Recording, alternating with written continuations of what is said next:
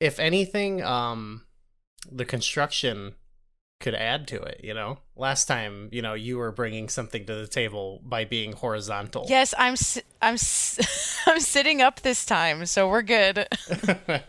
this is a good posture episode.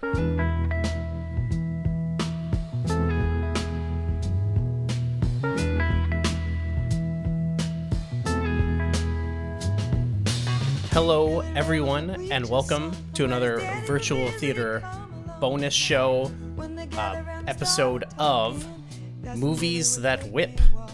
Uh, I'm back again with uh, Adrielle. How's it going? I'm good. I'm good. Sounds like we're both dealing with construction outside of our abodes, but I'm doing great. Construction. We've been dealing with moving, both of us, Yes, in, in some way or another. So, but Yeah. we're still committed here to bring you this bonus episode. it's been great having the show going now. Uh, we were, as we said in the last episode, we were going to talk about Avatar, but then I think it was last week or a few days ago, uh, there was the sad news of the death of Ray Liotta, Mhm. and it was one of those. It's I th- he was one of those actors where I was sort of like, oh, this this guy's awesome. Like we should, you know, I I really wanted to. I saw a lot of like people posting a ton of different you know like oh i bet you haven't seen this one this one like these are some hidden gems and and the movie we're talking about today was kind of one of those and so i was like oh yeah like i would love to you know just kind of honor this guy and uh yeah i think we chose a great episode for it Yeah, totally. I I mean, speaking of this movie not being known at all, it's it's like really difficult to find this movie anywhere on any streaming. Like I I was like just searching, like I just did like I have a Roku. Recently I've heard that Rokus are like um not hip. That uh like they're like why would you have Oh. a Roku? No one has a Roku. what's that's what i have I, are we old Let's- a GUI, I mean, I don't think that having a Roku is what makes us old. I think we're old anyway. but the Roku doesn't help. But when I was searching the Roku, which granted does not have a great search mechanism, but it, it didn't show up at all. Like there was no memory of this movie existing in the Roku brain at all, Um, which is crazy to me. I I mean that's I've Mm-hmm. never tried to watch a, a mainstream movie like this that seems like uh so forgotten.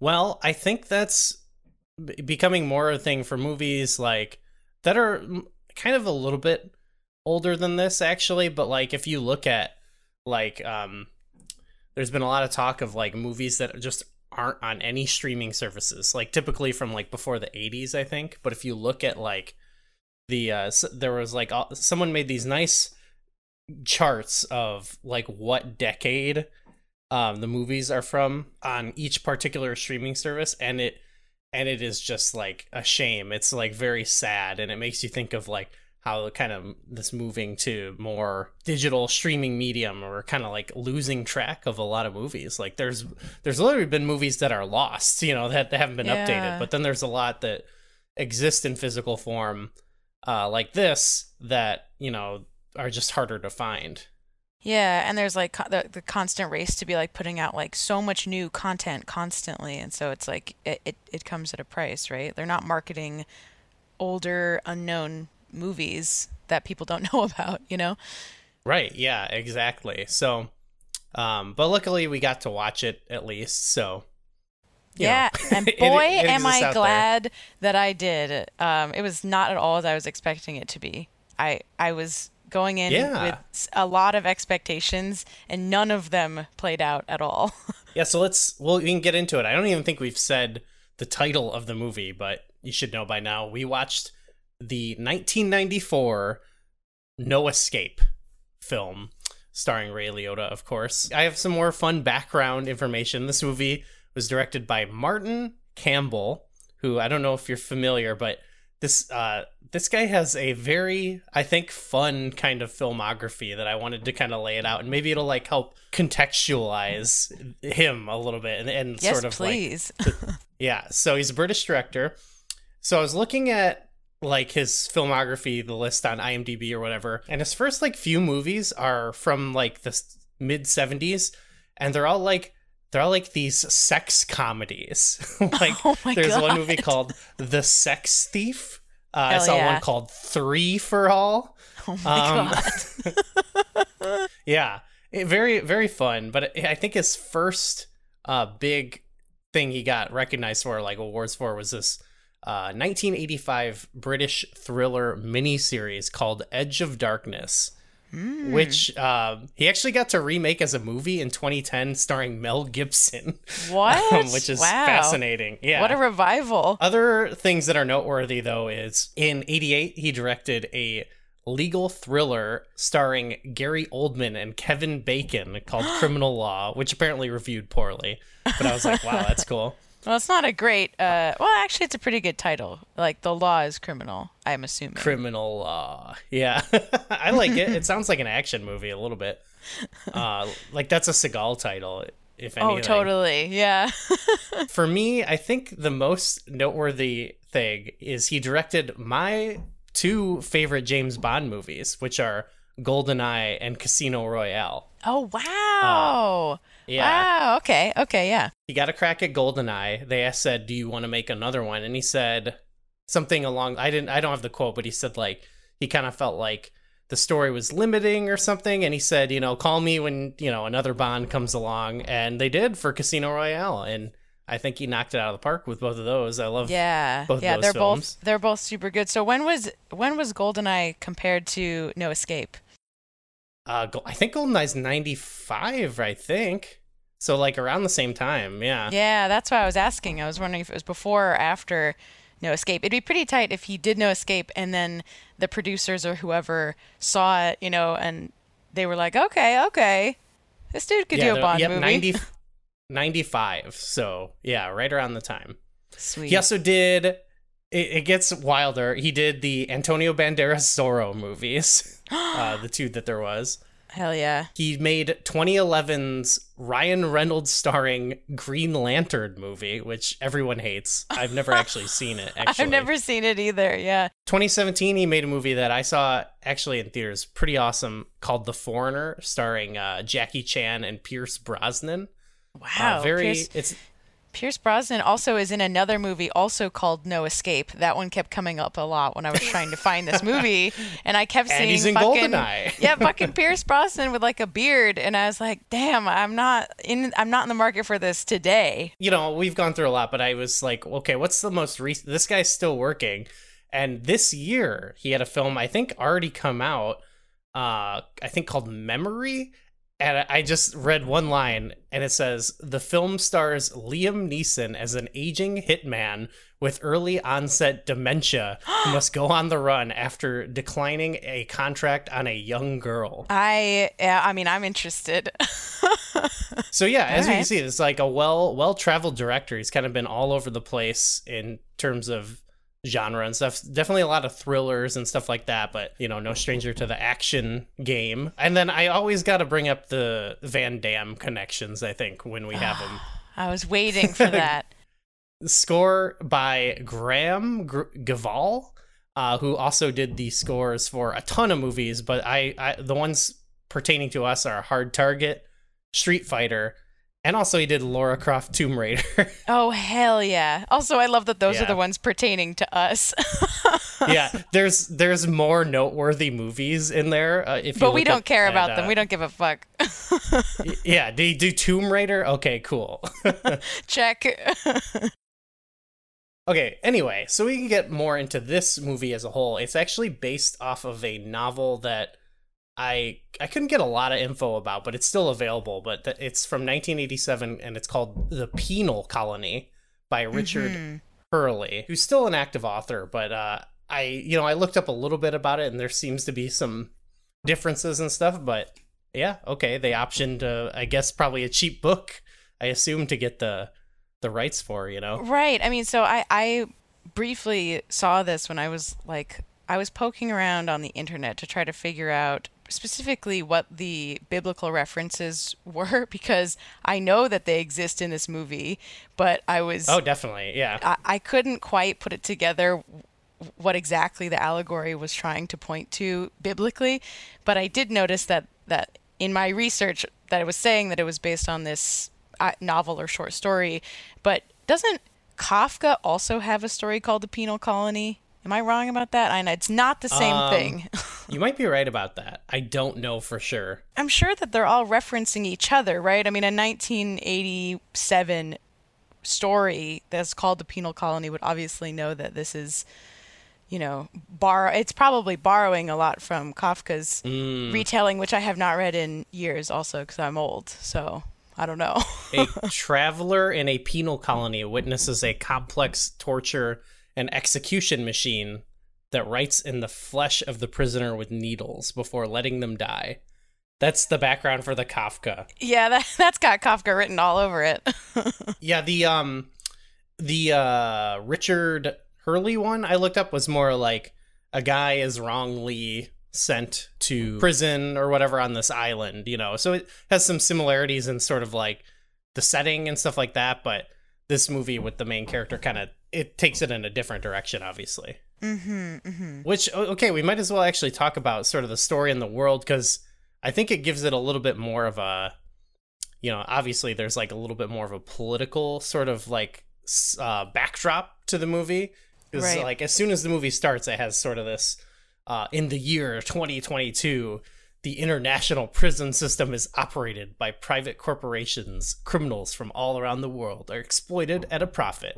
Prisons have become big business. I'm like, okay, well, it's a documentary now, so I Yeah. I didn't realize that this was gonna be based on a true story. yeah there's like a lot of you mentioned kind of like the biblical references and like there's like this political stuff too there's definitely like kind of a lot of like like themes or ideas that are kind of thrown in here that aren't really like they don't actually don't really like hammer that home but i think you kind of get it just gives you a greater sense of the world you know and obviously it really plays into the overall story of like um i guess you could sort of look at it as like the warden in this movie is just like um looking he's like looking to get Ray Liotta's character cuz uh you know he's been defiant or whatever. But I also can you can also kind of look at as like he's like kind of it's his responsibility to kind of like not let this character like escape and like tell the truth about like what our government has done you know what I mean so I think like I think it all like kind of works pretty well there like that sort of story of like you know hiding our our secrets you know Right. Yeah. Yeah. Because you find out as this as as pretty late, like in the third act. So the the premise is that like these prisoners, special prisoners who are extra uh, bad, get sent to this island, this remote island, and they have to live in this penal colony um, under surveillance, but mostly just to kind of fight it out there in this like Lord of the Flies kind of way. Um, but th- yeah, you find out in the third act that the um, that there's this agreement that if you get off of the island that you have to like blow the lid off of this because no one in the the rest of the world knows that this island exists because the public would like you know it, it wouldn't it would not stand up to public scrutiny supposedly although this world seems like maybe it w- maybe it would like maybe people i mean i feel like in present day 2022 people might be like yeah yeah fuck those guys like i don't know Um, yeah, maybe, or like I think too, we've just kind of seen over and over. This was something Andy and I talked about, um, way back when we talked about "Sorry to Bother You," where like the movie has this element of like he he blows the lid off of like all this stuff the the Amazon type company movie is doing in the movie, but then like no one cares, you know, and so I think Mhm. that's I don't know. That's not really present in this movie, but that's an interesting idea of like it's something we see every day. You know, we just see it with like what happens with like the police or anything else, and it's like, yeah, it like all that has been laid bare now, and like still like so many people just do not care or actually think like, yeah, whatever. Right, yeah.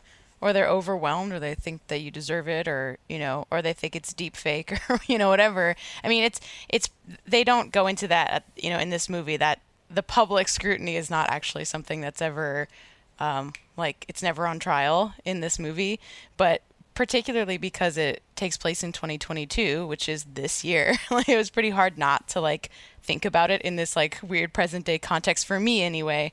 Um, but I would on on like just a a slightly uh, lighter note would like to mention that this this movie also takes place uh, the year after Johnny Mnemonic takes place.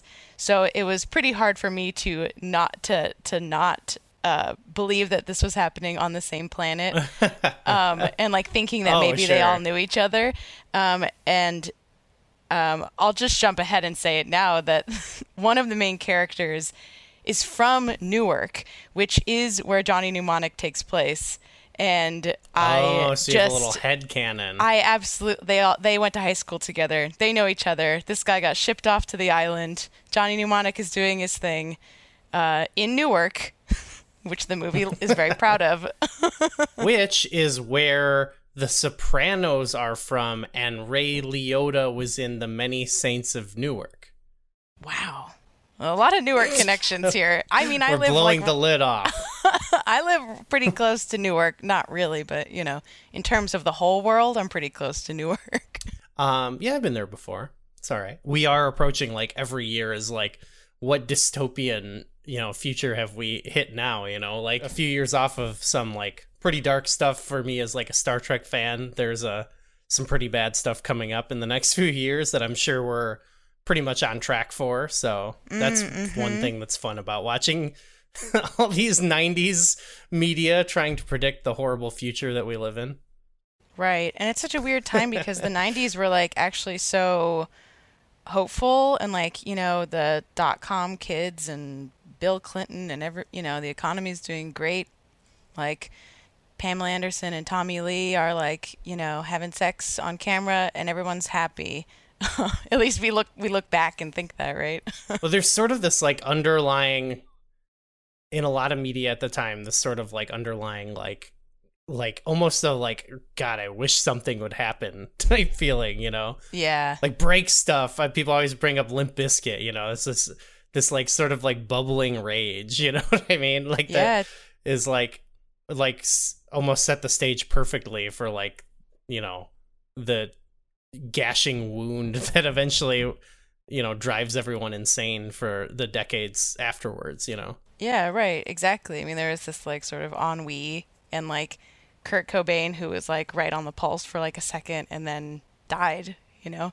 I mean, there's like all of these instances of, of culturally that happening, especially to people who were, you know, coming of age at the time. So speaking of uh like predicting the future, I guess with this we can talk about Ray, Liotta's character John Robbins, who is an ex-marine, but he is in prison for murdering his commanding officer after being ordered to kill innocent civilians in Benghazi in Yes! 2012. Yes. The movie predicted Benghazi as It well. literally did. I, I was like, let me hold on, let me run this back. I was like, wait a minute, what?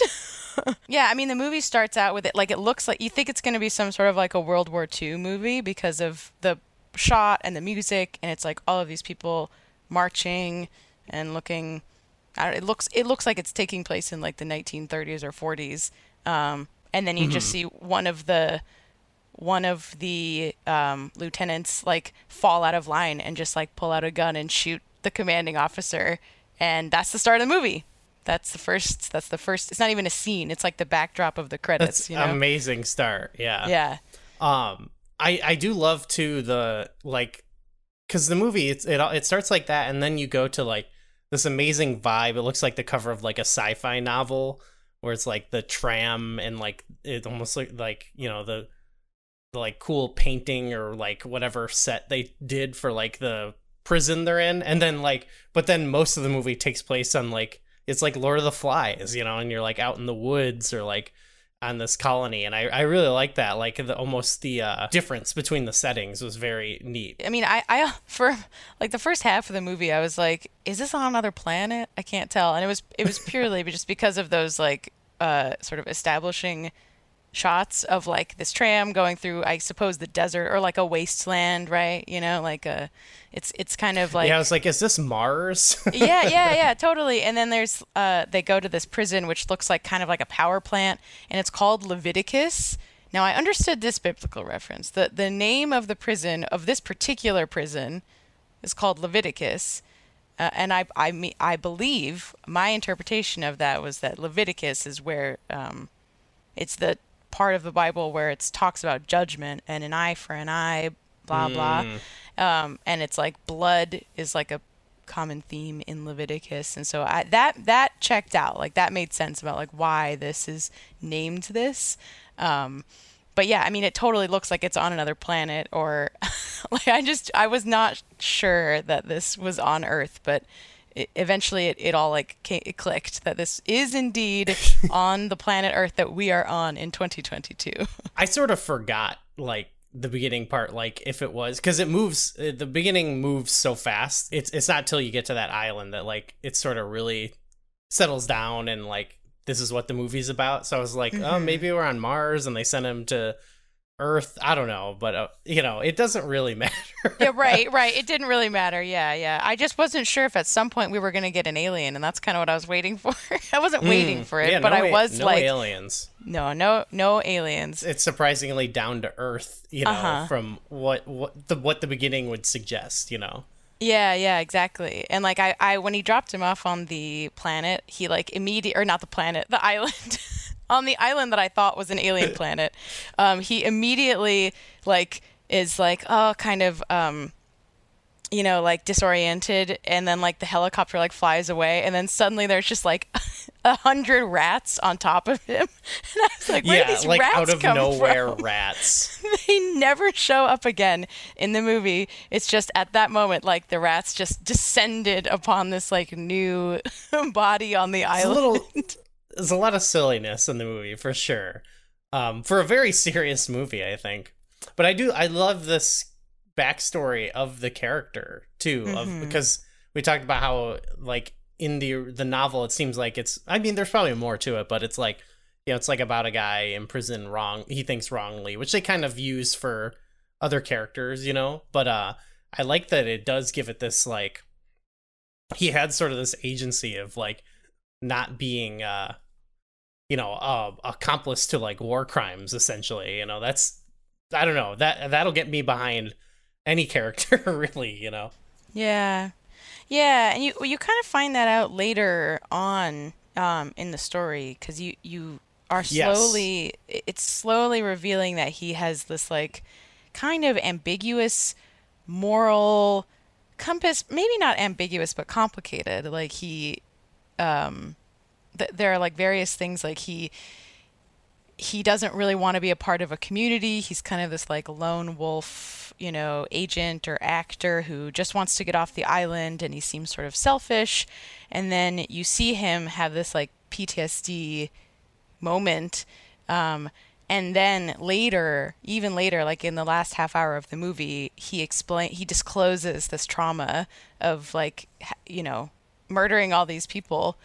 Um, and then you sort of are like, okay, okay, now it's coming together why this character is the way that he is. I, and I thought that was really effective.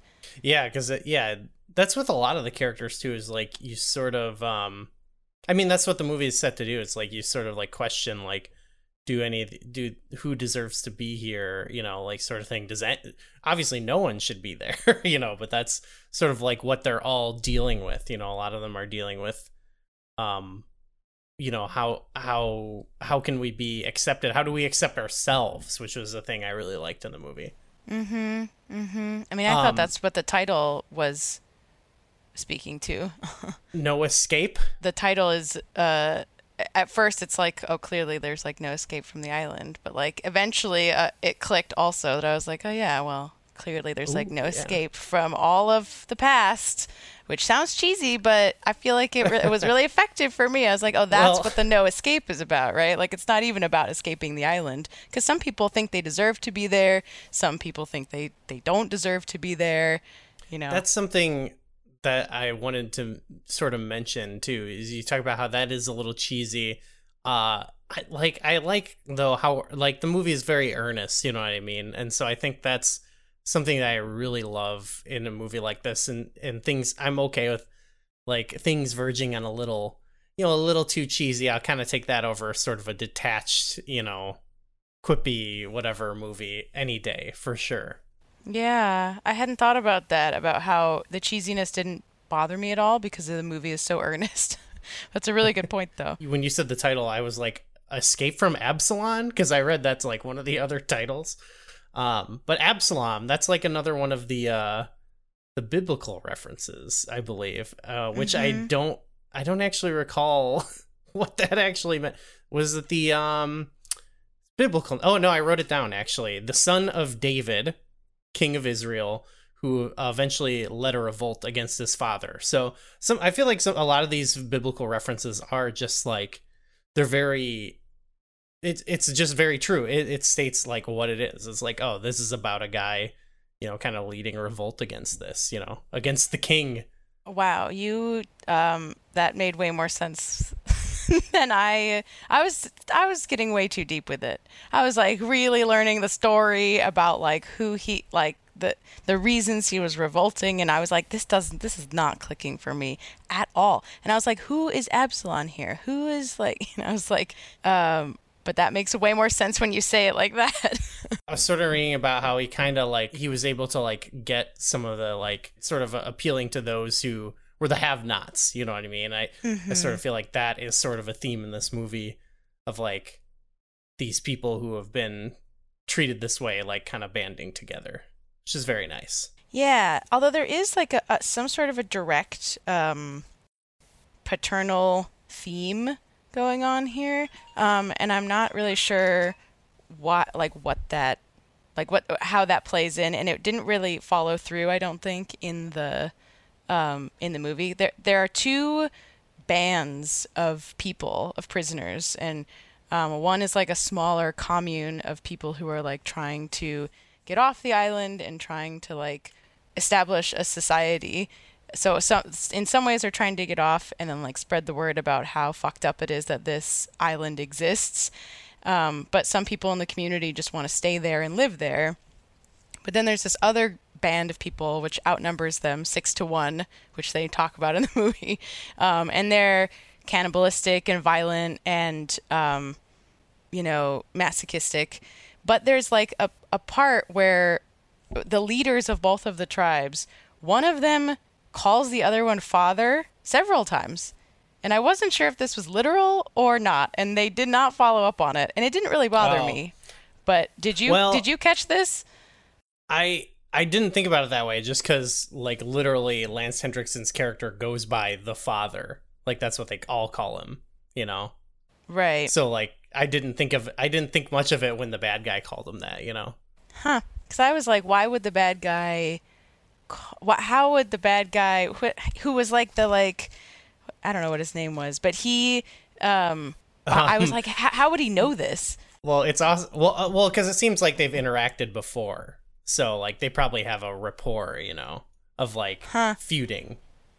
the The bad guy's name is Walter Marek, which is a great bad guy name. It's also so hilarious. It sounds like that's such like a white collar criminal name, and this dude's like a cannibal. well, the, okay, let's let's talk about that character real quick because I thought he was great. He was played by Stuart Wilson, who I, I looked up. He's kind of like a '90s character actor. He's often a bad guy, and I thought the same thing. He felt like more like the guy in Die Hard who's doing coke that's trying to like sell him out to totally uh, Hans Gruber, like that kind of guy. He's he seems like he's on this island because he did like tax fraud or something. You know what I mean? Right, right. But I I love that because it felt like like they don't explicitly state it, which I think is true of a lot of the characters. Of like it's really just kind of how the actors portray them that builds the character. But I think he does it so well um, because uh, he yeah he represents that, and I love that that kind of guy went like goes to this island and embraces like that sort of like give me anything attitude, you know, and he like goes feral pretty much. Yeah, he definitely goes feral. Uh, yeah, no, he was awesome. He was so great. I um, I I think that I must have assumed. I think that there was also a line where he's like, "It's personal" or something, which does not mean that he has to be the son of the other like leader. But I definitely, Oh. I definitely thought that that was gonna go. There were a couple of the, if I had to like say things about the movie that I did not, that I that that I think maybe could have been changed is that it, I I did feel like the, the movie was so laden with um like uh, symbolism and with people's with with these like story threads and, and themes that were sort of like not not followed through on. And that's not necessarily a problem but it felt like I wasn't sure where the movie was going to go which was good. But um I do think that there were several things that felt unresolved just because it was like so thematically laden. Um, but I, again, I don't think it's a bad thing, especially what you were saying about it just being an earnest movie um, with these complicated characters who are who do some things right and some things wrong, and they're all of them are morally ambiguous at best. You know? Yeah.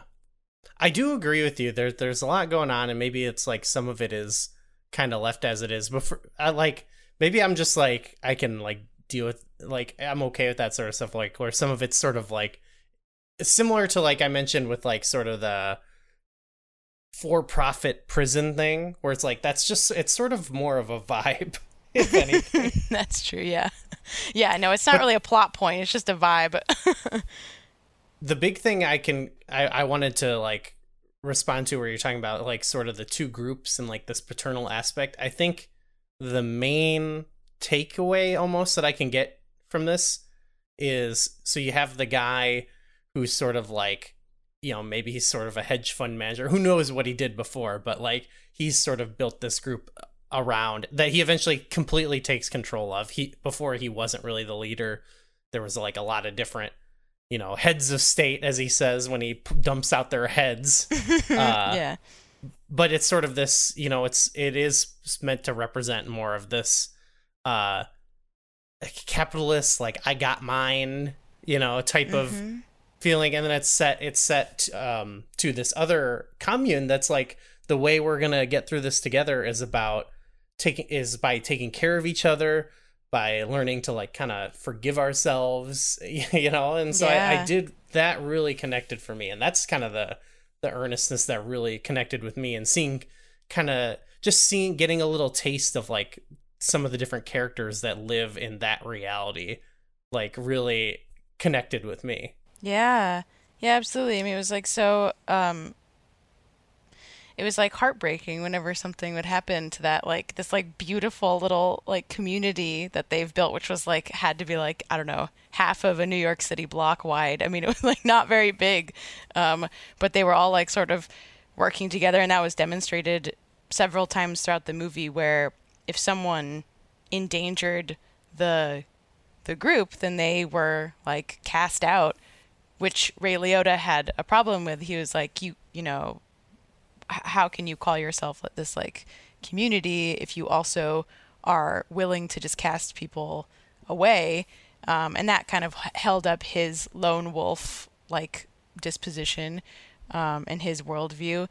But but yeah, no, I mean it was like it, it was I, I liked seeing the the movie that like very clearly was like uh it was like juxtaposing this like uh I don't know I, again I wasn't sure if he was like a white collar criminal but that was like the totally the vibe It- of this like it feels like it. So he's very modern, you know what I mean? He's like quipping and stuff like that. He's doing kind of like the 90s like he reminds me of uh there's a lot of people but sort of like um your die hard villains or he reminds me of uh in Under Siege you have like Tommy Lee Jones. They're all like acting like you know these wacky you know sort of guys. I yeah don't know yeah yeah I mean he's it. super you know he's like really flamboyant um and like there's a part where he's like making these two guys fight and he's like we all paid to see this show we all gave up our free time and if you don't fight it's going to be really boring and i'm going to have to jump in and kill both of you and it's Yes. just this like this like queenie moment that he has that's like so it's like so so funny i mean there was a lot of queenie moments in this movie and also there were there were no women at all in the entire movie, which I thought was like such a wonderful choice. Um, they You easily it could here have. first. No women in a movie. Wonderful choice, It wa- Adriel. yeah, it's true though. I mean, like it's much better than if they were like, I don't know, there was like one or two women who then were whatever, some stupid Well- shit. They were murdered immediately or like you know assaulted. You know, Well, they, I it's because they have a separate women's prison island. You know yeah, what I mean? the the um the the sequel would be the like what's going on on the women's island. That's gonna be the the modern version that people will get mad about or whatever. Yeah. You know? yeah, no, it was awesome. I lo- I really loved it, and I was like, about halfway through, I was like, I don't think there's gonna be any women in this whole movie, and that fucking rocks. Like they just committed. There weren't even any flashbacks. With there was no women actors or extras at Hell all. yeah. like no, yeah. Um, McKenna commented on that before we watched the movie, but then once the movie starts, you're like, oh, it's because it's about like a men's prison island, so it makes sense. Totally. And actually, it connects too with the the paternal element because you talked about how like Ray Liotta, Ray Liotta's sort of this outsider guy, and he's sort of shown these two different worlds, and he he kind of like feels like your more typical like movie protagonist sort of characters, and he you know it's about him coming to side with this group uh, that's about like take care taking care of your brother almost your sons you know? Like he even becomes a father figure himself for a moment you know? So i i do like that. Like i think you know like you said it's a great choice like to make it to have it be like about you know men a- interacting with each other. I guess the lord of the flies does that a little bit too you know? Like yeah it's a it's a great use of that i guess. Yeah, I want. I don't remember in Lord of the Flies like what the wh- why they're all boys, but regardless. there's like a boys school i think oh sure. That, that, that, yeah. That's a different theme. That's about how like British little British kids are psychopaths or whatever. Yeah. We shouldn't trust the British. That's a totally different thing for another day. no, but I, I thought it was great, and I also really liked. I mean, because they easily could have been like, "I gotta get back to my wife and my kids" or whatever, you know. But that was like not. That was not the premise. That was not the motivating factor for anybody.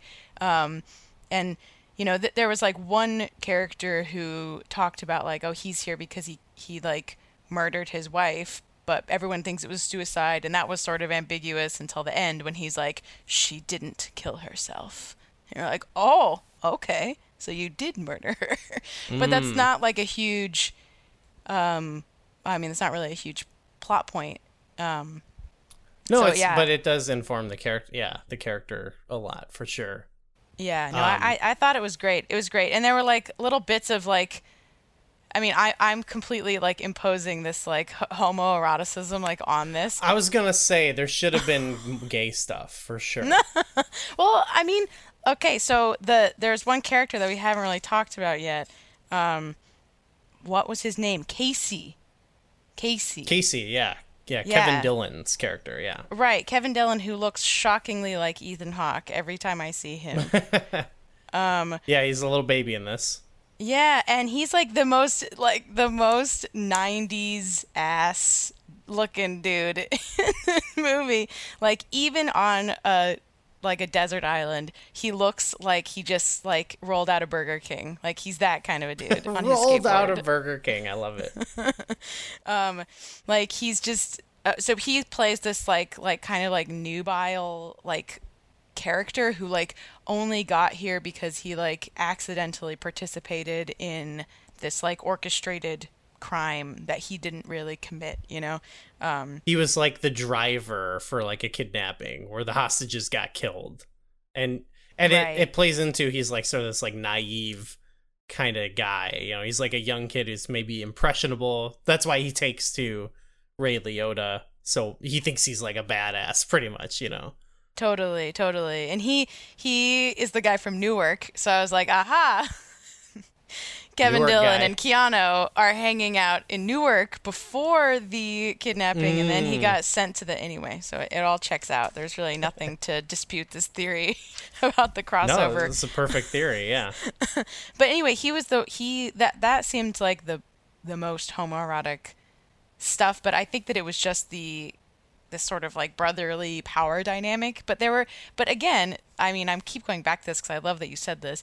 But it's so earnest. Like it doesn't try to hide this. Like it has these like long, like sumptuous shots of like Kevin Dillon like looking longingly at Ray Liotta, and it's like because he like wants him to be his like brother or friend or like dad, and like you know, it's just like they they don't like try to hide this like earnest I don't know. It's it's it's certainly not a romance, right? And that's not implied, but it is like they don't try to like bro it up. You know what I mean? Yeah, no, I mean, yeah, it's it's played so well. I think like this idea of like he's he literally is following him around the camp, and but then eventually he follows him into trouble. It's like the you know so perfect. Mhm. Mhm.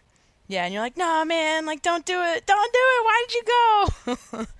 We could go through some of the characters too. I think that would that basically because we kind of covered like broadly what the movie's about, but like it's really about just getting a taste of uh, each of these characters a little bit, especially the main ones.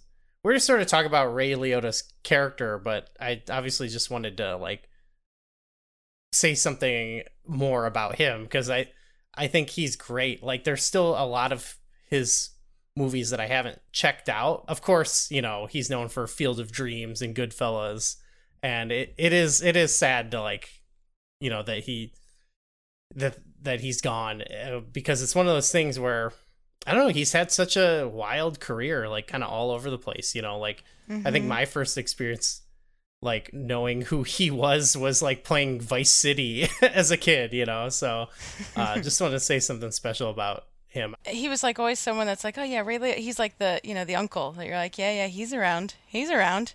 He might be in mm-hmm. this movie, or he might be like hanging out by himself. It doesn't matter. Ray Liotta's chill, and he's got such like a beautiful like, he's got like beautiful eyes." And like he just like got He this like sweet is- look about him.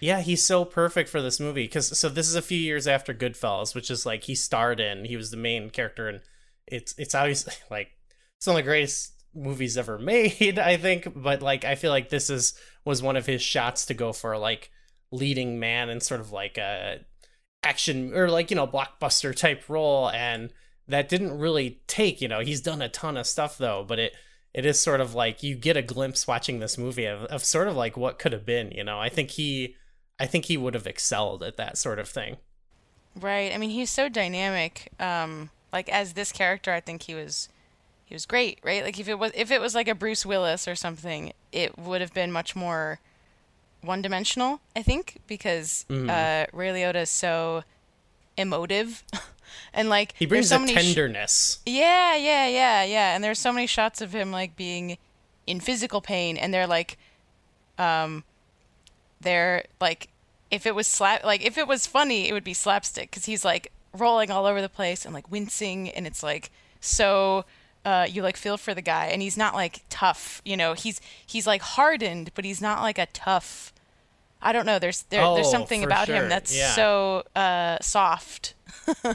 there's yeah there's like a vulnerability there for sure Yeah. um i found this quote actually i think it was on his wikipedia but like because there was a lot of people talking about like oh he he could have done this he could have done that and the quote i don't know if it specifically is in this context of like oh what could what else could he have done but uh because they were asking him about just like what's it like to play like i don't know some like it was like something in like a something horror like something like he's like a serial killer i don't even remember but the quote he said really struck me because I, I don't know I, there's some there's a lot of quotes that I, I was sharing of him that I thought were very nice and like it it really shows you what kind of guy he was. But here he said, uh, "You you want to do as many different genres as you can, and that's what I've been doing. I've done movies with the Muppets. I played Sinatra. I did good guys, bad guys. I did a movie with an elephant." I decided that I was here to try different parts and do different things, and that's what it's really all about. That's what a career should be. And I love that. Oh, oh, I'm gonna cry. I love that. Yeah, it's like, oh, Yeah, there's, yeah, I just love how, I don't know, there's a lot of great quotes of like, you know, just how thankful he was to work with Martin Scorsese, um, and, you know, and all the people in that movie. Uh, obviously, I shared with you the one person who interviewed him saying, like, he wished that more people had seen this movie because it really shows off what he can do. And I love that. Like, people who, like, believe in themselves but are still, like, yes. humble, you know, like, I love that. mm-hmm Yeah, and I mean, this is a really. I mean, I thought this was gonna be like a big dumb action movie, but it's not. It's Like, more than that, yeah. It's not a big dumb action movie at all. Like it's it's like barely an action movie. I mean, it's not barely an action movie. That's not true. Oh, But there's, some action. there's definitely some action, but that's not what I like. I wouldn't think of it as such. Like if I was describing it to someone, I wouldn't call it an action movie. I mean, it's more of like a, but it's not a drama either. I mean, that's part of I think why this movie probably didn't do super well is because it's not a drama. Wearing a lot of hats. Yeah, and if you're marketing it as like a drama, that's it's not. But if you're marketing it as an action movie, like it's also not really that either, which I love. I love that it's sort of like in between genres and like also like making political statements like about religion and about the future, you know, and about the penal system, you know, like um so yeah, yeah. yeah, I like it's it, even if it doesn't always 100% hit the mark. You know, it's like, um, for me, it pretty much does. So I don't even know why I'm saying that. but right. Yeah, I was going to say I feel like it hits it pretty well. um, who else we got? Well, I wanted to mention the war- the warden. I just like this. You, you know how I like these kind of guys. This is a great uh, Michael Lerner, great '90s character actor. Um, a lot of just like the whole movie is like a like a showcase of amazing character actors, pretty much. Yeah, uh, we talked yeah. about Walter Marek, was who was played by Stuart Wilson. Um, but then once you get into the actual gang, that's that's where it really comes out out. Especially so we got the leader, who's played the father, played by Lance Henriksen, freaking legend, obviously Bishop in Aliens, uh, and then to get our connection, he was the uh, his Emil in Hard Target. He was the villain in Hard Target. He was? Oh, Oh, yeah. okay. The guy going out. ham on the piano, you know. Which also also a movie about um it's a little different, but they take it, you know, in that they take advantage of all these poor, you know, ex-veterans who are living on the street and hunt them Yeah. for sport, you know. There's something Yeah. about that about like preying on your own uh citizenry that is hmm pretty disturbing and I guess in the early 90s was on a lot of people's minds. but he was one of my favorite character in this movie. He's in a million other things obviously. He's one of my favorite characters in this movie.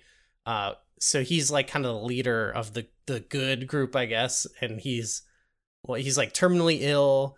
He also brings I think a lot of tenderness to the role. He kind of like gives all the people their hope and makes them kind of believe in themselves and want to Mhm. want to live, you know, and uh, I love that. He, the, I love the, you know, they had another guy say about him, like, I think he's the only innocent man here, and you just believe it by the way, you know, Yeah. he sort of carries himself and treats everyone. Yeah, yeah. We also had um, Ernie Hudson, uh, who most people know from Ghostbusters, I guess, uh, but many many things over the year as Hawkins. He's like the chief of security.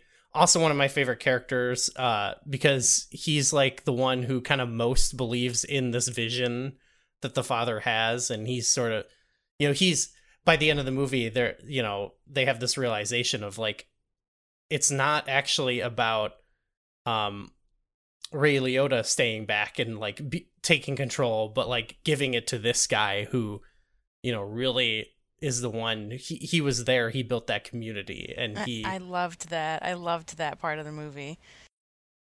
yeah, and it it's just another case too. I think he, this is another case. Well, with all the actors, this is why I love these type of guys because it's like these guys who are so great, but they don't have you know they're not they're not like kind of the leading role. You know they they wouldn't get that at this time, but like you really believe in them. You know, and I, I wish we got to see like Ernie Hudson in more roles like this. Maybe maybe there are. You know, I'd I'd like to explore more if that Yeah. exists. right. Well, you certainly won't find them on Roku, but um, no, I, I I loved that part of the.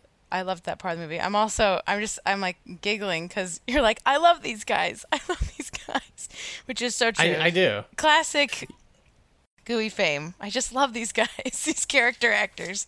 Um, yeah, and like all of do, them, I was like, I've seen you in insert like really specific film that like doesn't even have anything to do with this, and it's like years later. Like um, uh, the warden, what was his name? Michael Lerner. Um, Yes. Yeah, I was like, Oh. "You're you're an elf!" Like what? He's an elf, immediately, I was like, "This bitch is an elf."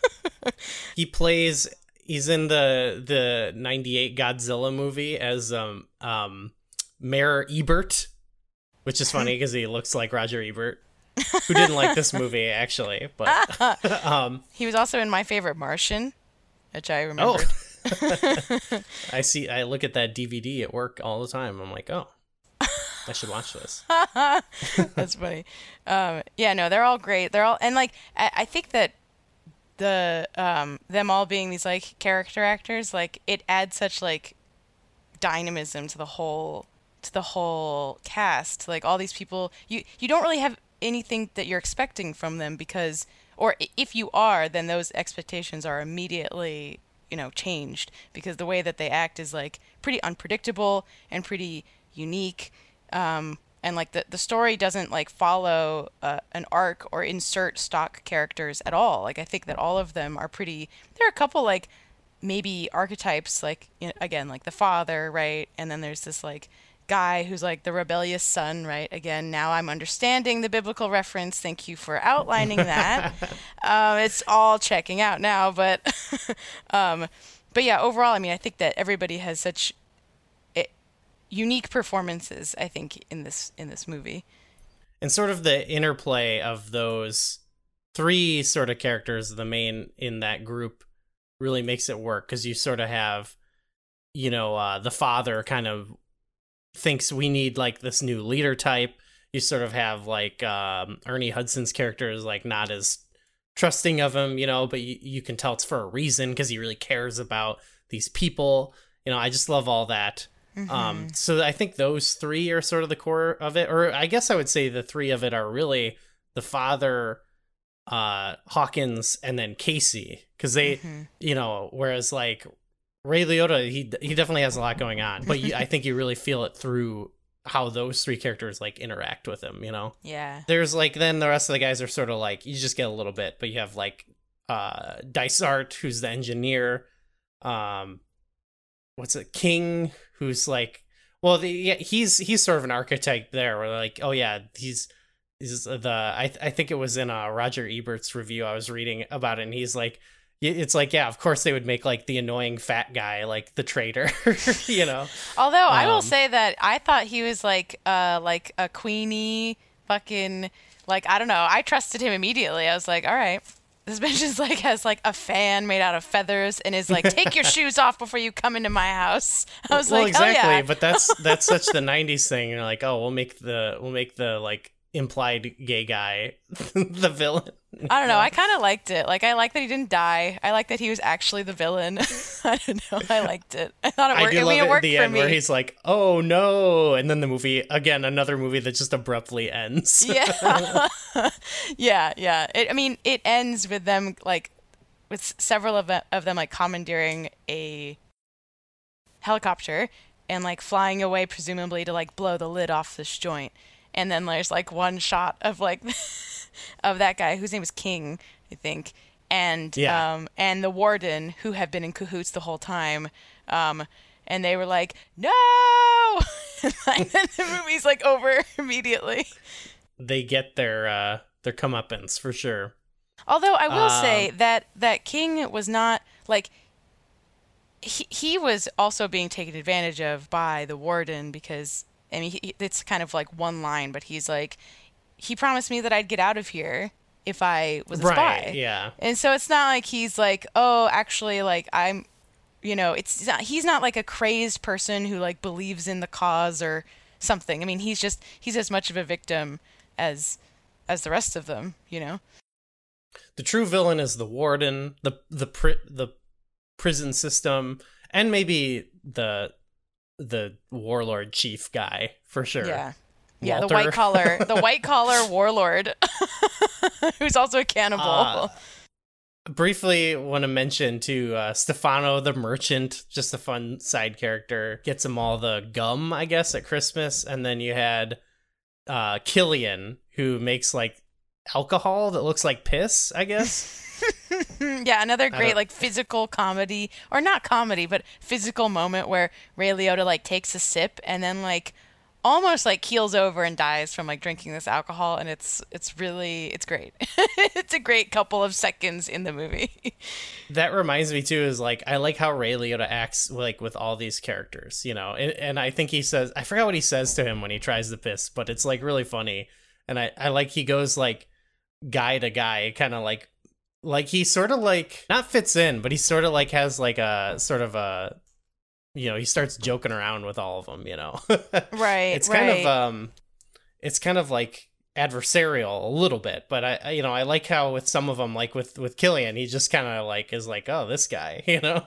Yeah yeah. I mean i think that that's part of why everybody trusts him is because he has this like he doesn't seem like he's trying too hard to impress anybody but his agenda he's a he's like kind of a lone wolf but his but he also has a pretty strong like moral compass, although we're not totally sure what his motivations are because we don't know that he has this like impetus to get off the island because of this like murder that he participated in. Um, it's government sanctioned murder, you know. But he, uh, I think that people trust him because he, he like just sort of is like honest with with all the people, and that's part of why the father tells him, "I want you to like take over for me. I want you to take over." The, the as the leader of the colony and then as you were mentioning, um, when they're all like about to leave, um, and the father is dead, Ray Liotta tells uh, Hawkins, and he's like, Hawkins is like, "What did he say before he died?" And Ray Liotta's like, uh, "He said that he wanted you to be the leader," which is not what he said.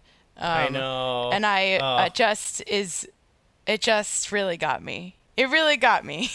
Because you think at first it's going to be a movie about how, like, he's selfishly trying to escape, but then it's going to be about how, him staying and defending, which he does do. It ends up being about him trying to escape to, like, tell the world about them. And I love that. He, like, he does kind of uh, answer the call, you know, that to help his uh, fellow man. Yeah. Yeah. W- which we knew, which we find out he had in him the whole time, because that's why he, you know, stood up or killed his uh, commanding officer. Which hell yeah, you yeah, should do that. Hell yeah, yeah. We're here to tell you that that's what you should do. you did. You heard it here first. I think that's okay to say. If they're doing war crimes, I should, completely uh, agree. Kill them. I kill them, but don't get sent to this like penal colony. But then you have this kind of like communist like village that seems sort of kind of nice. Um, Seems pretty nice, unless you mess up and then they're like, uh, "Yeah, get out of here, and then they have got to go and you probably get killed by the other guys. So that sucks. yeah, that's true. Going through and meeting all these different characters, some some of minor roles. It you know I, I love like all those little intimate moments. I know I loved the Christmas scene. It, it just it's like so. I mean, again, to just briefly go back to the homoeroticism, it's like it it it wasn't homoerotic, but there was this like it just was so sweet. There's like this sweet community that like all of these like convict men like are participating in. It's like the Christmas scene was just so it was like so sweet. Although I was wondering, I was like, how do you guys have like radio? They were playing like Gloria Gaynor or something. I was like, what is this? like, I mean, ha- ha- coconuts. have you seen Gilligan's Island? Okay, fair. you, I got it. Just like the biblical references, you you explained it. I'm um, willing to accept it. They showed like Dysart like working on stuff. You know, I don't know. I don't know how they get it, but oh, yeah. they're saying like the other group makes like drops or something to the evil guys, and maybe they get oh, some right. of that. I don't yeah, know. Yeah, yeah, yeah. They get supplies. Yeah, yeah, yeah. Yeah, they could have maybe shown of, more of the day to day. The details that didn't really matter. I was just sort of invested and sort of interested in them, but they didn't. They didn't matter. It didn't detract from the movie to me. this could have been a mini series, you know. Absolutely. If this was made now, this would be like a like totally a whatever a, a six part like mini series where every episode is like two hours long. Sounds awful. yeah, I agree. but that's what would happen. there would be no character actors in it either. It would be like you just did you see their thing recently of like look at Bradley Cooper in this old man makeup or whatever for some movie and it's like why why did you just hire an old man like we used to on. we we used to make fun of that like it would be like in this episode of uh Star Trek where it's like the character is in the future we would be like that that's like looks horrible. Why are you doing this? And I guess it's it's gotten a lot better now, but it's like what? Yeah, just hire an old guy. Just hire know. an old guy. Yes. God. Uh, um, but speaking of speaking of bad makeup, not bad makeup. It was good makeup, but the I did want to shout out that the um, so many of their teeth were pretty inconsistent, and I really liked that. and like sometimes there'd be shots of these like cannibals that had like perfect like white beautiful teeth Uh-huh. like Walter did. He like the white collar criminal warlord had these like beautiful fucking teeth. And then like there's Beautiful like teeth. Another person who's got like the most fucked up grill I've ever seen. And you're like, how are these? Okay. All right. I don't care, but it was noticeable. Um, and I also, mean. Like adds like a realness to it. Almost. yeah, and the, and the right the white collar criminal also had these pretty sick like three piercings down his nose that like somehow looked like actually really badass. I was like, you should consider this. It looks good on you. well, that's like it was awesome. If you're just looking at him, he looks badass, and then when he starts talking, you're like, "What the fuck is this guy's deal?" Oh God, I, I loved him. He was definitely one of my favorite characters. I, I really liked all He was he was uh, one of my favorite characters because I got to I got to hate him, and he did not have a lot of like ambiguity about him in a movie that was like super serious that had a lot of characters that were really complicated and that you cared about. And this dude, he was like, this bitch is like. This dude, we don't have to like care He- about. We just get to hate him, you know. He purely sucks. Yeah. Yeah, but he was so fun to like have on, on screen, you know, and that was awesome. That's the best kind where you you hate him, but like you like seeing him. So that's, I mean, I think he fucking nailed it. So you like you said, like there's it's like sort there's sort of a drama element, but there are like a lot of big sort of set pieces in this that were really cool. Like I I love the where he's like first escaping the outsiders. That was a pretty fun chase, and it ends in sort of this awesome stunt, this huge waterfall jump, uh, which I was like, holy shit when that happened, you Mhm. know. Mhm. Uh, just an awesome stunt, and and also like pretty brutal sometimes the movie gets. Like, Yeah. there's some pretty brutal kills, and there's one in that scene in particular where like, well, he fights a guy early on and kills him, and it's pretty brutal. But there's also like this big spike swing that like, and there's a lot of impalement, you know, yeah, going yeah, on in yeah. this movie. Uh, imp- primitive, primitive impalement. Obviously, like you had like the outsiders come and like siege their base. The first one is pretty cool. It's the second time though that's that's really like the standout one because he convinces them all to kind of like give up the base. And so when then when they all rush in, you know, there's they blow it all up, and that that was a pretty awesome. Like they blew up the pretty much the set they were on. I think it looked like it. It totally looked like it. Like I- feel like because they only had one. I uh, this is how I assume this went down is that they had like one chance at this shot, and they blew up the entire set. But uh, you know they have to like the the next scene like takes place on like a like one of the set pieces like one piece on the set that they're like standing on and it's like that was definitely blown up in that shot They're like, uh, oh, there's a little bit left. Yeah, Yeah, I get it. I get it. The econ- economics of it. I mean, I just love that they blew something up. Oh, it was awesome. That was one of my favorite parts. yeah. Yeah, there's a pretty sick beheading where he he beheads him but you don't realize that he does and then the guy's head just like rolls off to the side. Pretty classic, yeah. Yeah, that was great. A man is lit completely on fire and is on fire for a long time, which is Yep. cool. yeah, he's on fire for a long time and like crawls face first like down the stairs. I was like, "Oh my god, some omen shit. This is Awesome scary." Uh, different scene, but I Casey is like hooked up to this weird glass torture device at some point, which is Oh pretty yeah, he's got like a collar made out of broken glass. Um, yeah, that that was disturbing and scary. Um, and there were some uh, there were some good like just random like kills in the movie. Like Ra- Ray Liotta was was pretty good. If I had to like say what his style was, what that he would like just sort of surprise them, like run up and like there was a guy who was like knife throwing, just sort of to pass the time, and then he just like ran up and grabbed one and like s- just threw it at him, and then just kept on going, but like wasn't really particularly cool about it. He's just he's very uh, efficient. he's Yeah. efficient. he had a good physicality in this. I like because I mean a lot of the cast we're dealing with aren't like action people, but they they did have some very thrilling scenes involving all of them. Mm-hmm, I think they did a great they did a great job with that. Like yeah, all all the scenes felt you kind of felt the drama in the action. None of it felt hollow. And then, but then yeah, they throw in some of that. That is like where it's like there's all these things going on, and on top of it, it's like very violent, which I love. I love Mhm. uh, like a movie that goes all these different directions, and even with the, the violence, you know, they like Yeah. really go there. yeah, they totally go there without it being like torturous, you know, without it like I never felt like I had to look away. Um but it was I mean, th- there were times that were so again, like it's a, it's a drama, but it's not a drama because there's a dude getting impaled on like a spike, right? So not really a drama, but like yeah. there is all this like very there's like this tenderness and all this drama, but then it ends with like Walter getting yeah, it completely impaled, and it's like, damn. Yeah, classic. Classic just push it. It's I was like this is this happened in I think oh, it was that was how um Saruman that's what I thought of immediately in Two Towers. Uh he gets thrown off of a tower. yeah, he gets thrown off a tower and impaled on a spike. Um and I was trying to think of some other ones. I was like there's just I mean, it's just a great way to go. Not for him, but for us. That reminds me of another theme that's in this movie, which is sacrifice. Which you, you had uh, Casey sacrifice himself to so that uh, Ray Liotta could live, and then also the uh, the father does so in the end.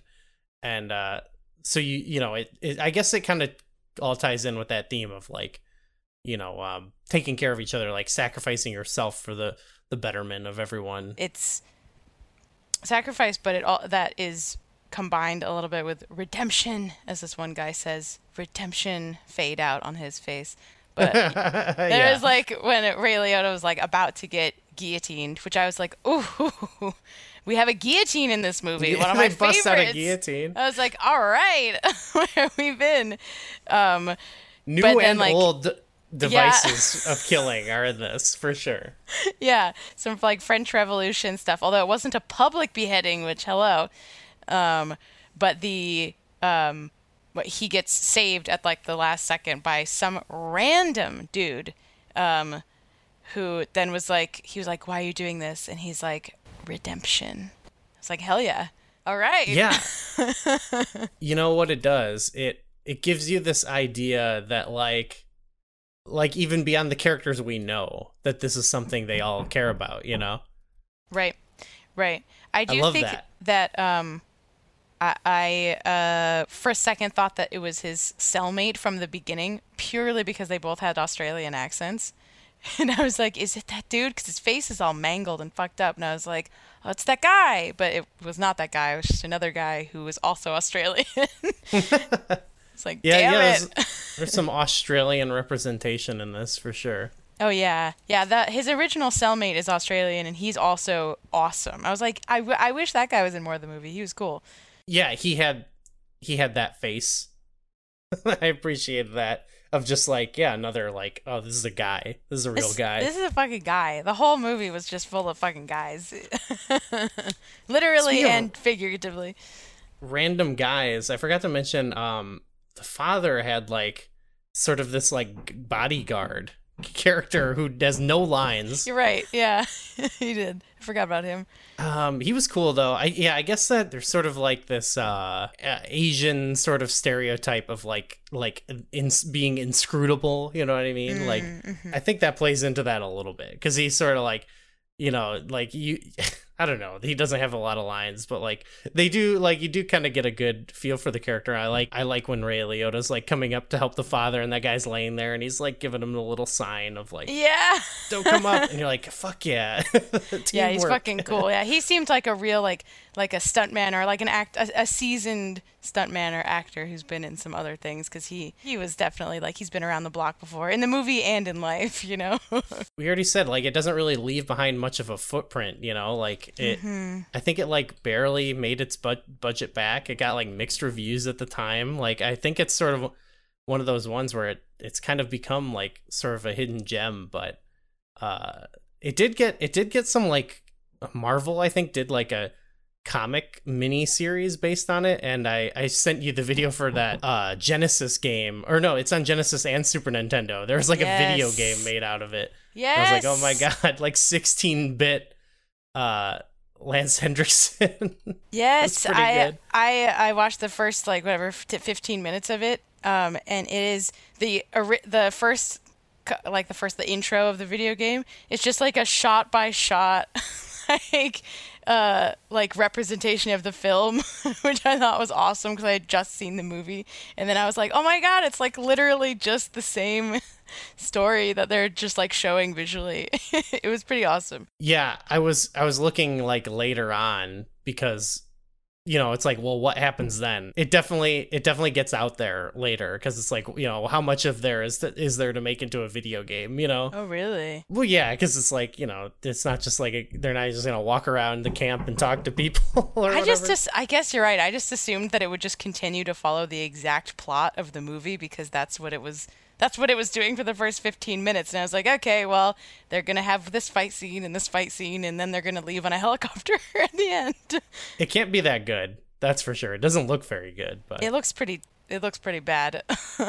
I'm sad to say. I really wanted to be like, oh my god, a, another hidden gem, but no, I don't think the video game is a hidden gem. I think that the the film is the only one. So yeah, not like a yeah, not like a big hit. I I sort of get it too. Looking at that era, you know, you have like all these other crazy blockbusters that easily connect with people a lot more. So, but um, for me, I I think for all the reasons we said, like I think it really it really stands the test of time. I think it really like holds up for me in a lot of ways. Yeah, it totally holds up. I recommend this movie.